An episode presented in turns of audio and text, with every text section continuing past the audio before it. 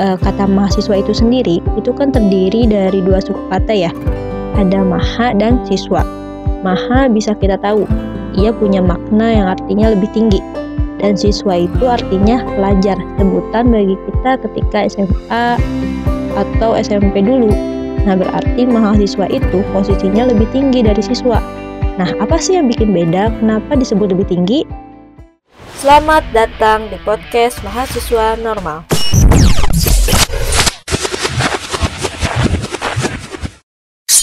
Menjadi mahasiswa tak sekedar kata, tapi ia memiliki makna. Mengemban tugas mulia lagi berat yang dititipkan oleh umat untuk menyongsong masa depan gemilang dengan Islam sebagai pijakan, sehingga kondisi normal pun dapat tercipta. Assalamualaikum warahmatullahi wabarakatuh.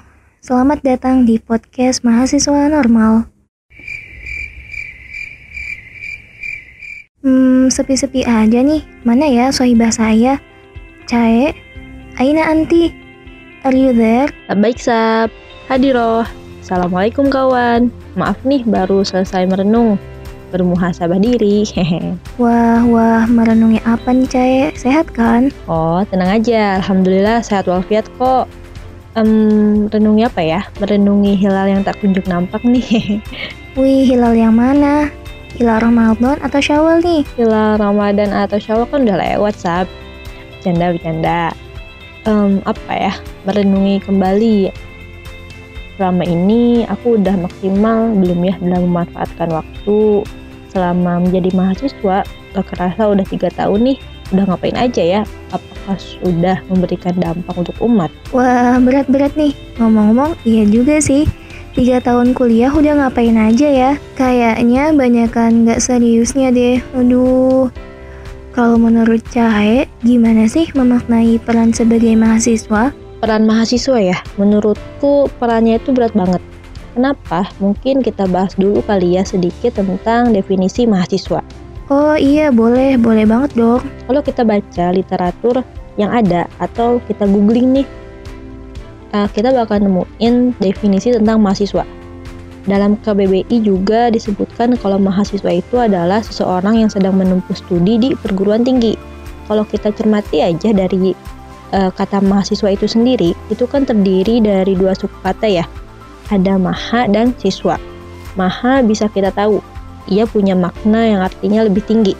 Dan siswa itu artinya pelajar, sebutan bagi kita ketika SMA atau SMP dulu. Nah, berarti mahasiswa itu posisinya lebih tinggi dari siswa. Nah, apa sih yang bikin beda? Kenapa disebut lebih tinggi? Oh iya ya, bener banget Cai. Yang membuat mahasiswa itu punya peranan yang lebih tinggi sudah pasti dilihat dari level pendidikannya. Selain itu, bisa juga kita lihat dari pemikiran dan tanggung jawab yang dia emban, iya nggak Cai? Yap, bener banget Sap. Kalau pemikiran dan peran kita sekarang masih sama seperti ketika menjadi siswa, lantas apa yang membedakan? Kan kita sering tuh ya dengar kalau mahasiswa itu adalah agent of change, iron stock, dan lain-lain. Nah, kenapa coba disebut seperti itu mahasiswa? Hmm, karena mahasiswa sebagai pemuda punya banyak banget potensi pada dirinya.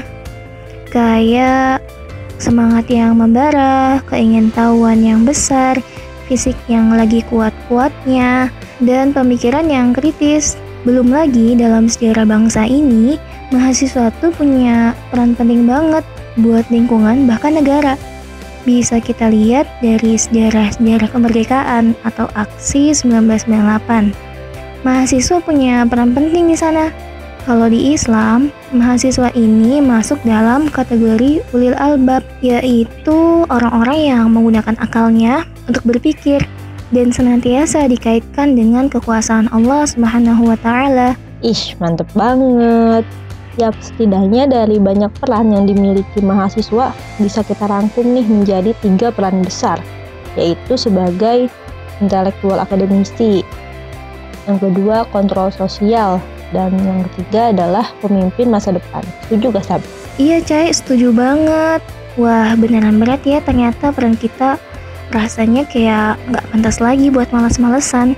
Sebagai kaum intelektual, kita bertanggung jawab atas keilmuan yang kita pelajari saat ini, yang membawa manfaat bagi umat, dan juga sebagai kaum intelek, kita perlu menimbang pemikiran mana aja yang tidak sesuai dan sesuai dengan jati diri kita sebagai mahasiswa muslim.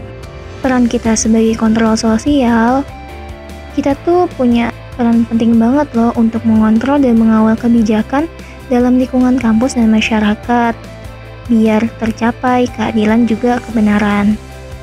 Sebagai pemimpin masa depan, nggak dapat dipungkiri sih kita para pemuda akan melanjutkan estafet kepemimpinan bagi bangsa dan agama ini. Maka perlu ilmu dan mental yang cukup dengan didasarkan pada akidah Islam semata. Wah, terpukau nih aku, speechless. Beneran harus kita renungi lagi nih, apakah sudah kita memanfaatkan masa menjadi mahasiswa dengan sebaik-baiknya? Eh, tapi Sab, kalau kita lihat nih ya, fakta mahasiswa sekarang tuh kan macam-macam ya. Gak semua sadar tentang peran mahasiswa yang sesungguhnya. Nah itu gimana?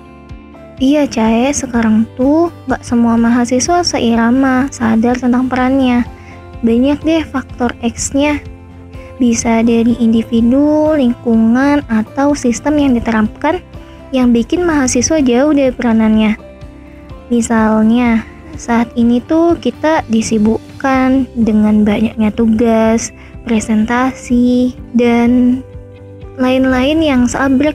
Nggak sempat lagi buat mikirin masalah umat, dan kita pun dicekoki dengan pemahaman-pemahaman yang salah, kayak hedonisme, sekulerisme dan liberalisme. Banyak lagi deh. Tapi emang nggak bisa dipukul rata untuk semua kampus. Sih banyak tipe-tipenya soalnya mahasiswa tuh. Ya mungkin ada yang kupu-kupu kura-kura kunang-kunang atau kuda-kuda. Iya sah bener rasanya di tiap kampus pasti akan kita jumpai tipe-tipe mahasiswa seperti ini. Buat lebih jelasnya tentang tipe-tipe mahasiswa, kita akan bahas di episode selanjutnya kali ya. Iya, seru nih kalau kita kuliti satu-satu tipe mahasiswa tadi. Oke deh, tetap stay tune ya guys di podcast kita, podcast mahasiswa normal. Jangan sampai terlewati tiap-tiap episodenya, biar utuh nih pemahaman kita. Sip, Cukup segitu dulu ya sharing kita hari ini. Mohon maaf kalau misalnya ada salah kata dan kekurangan. Selamat, Selamat mengembara. Assalamualaikum warahmatullahi wabarakatuh.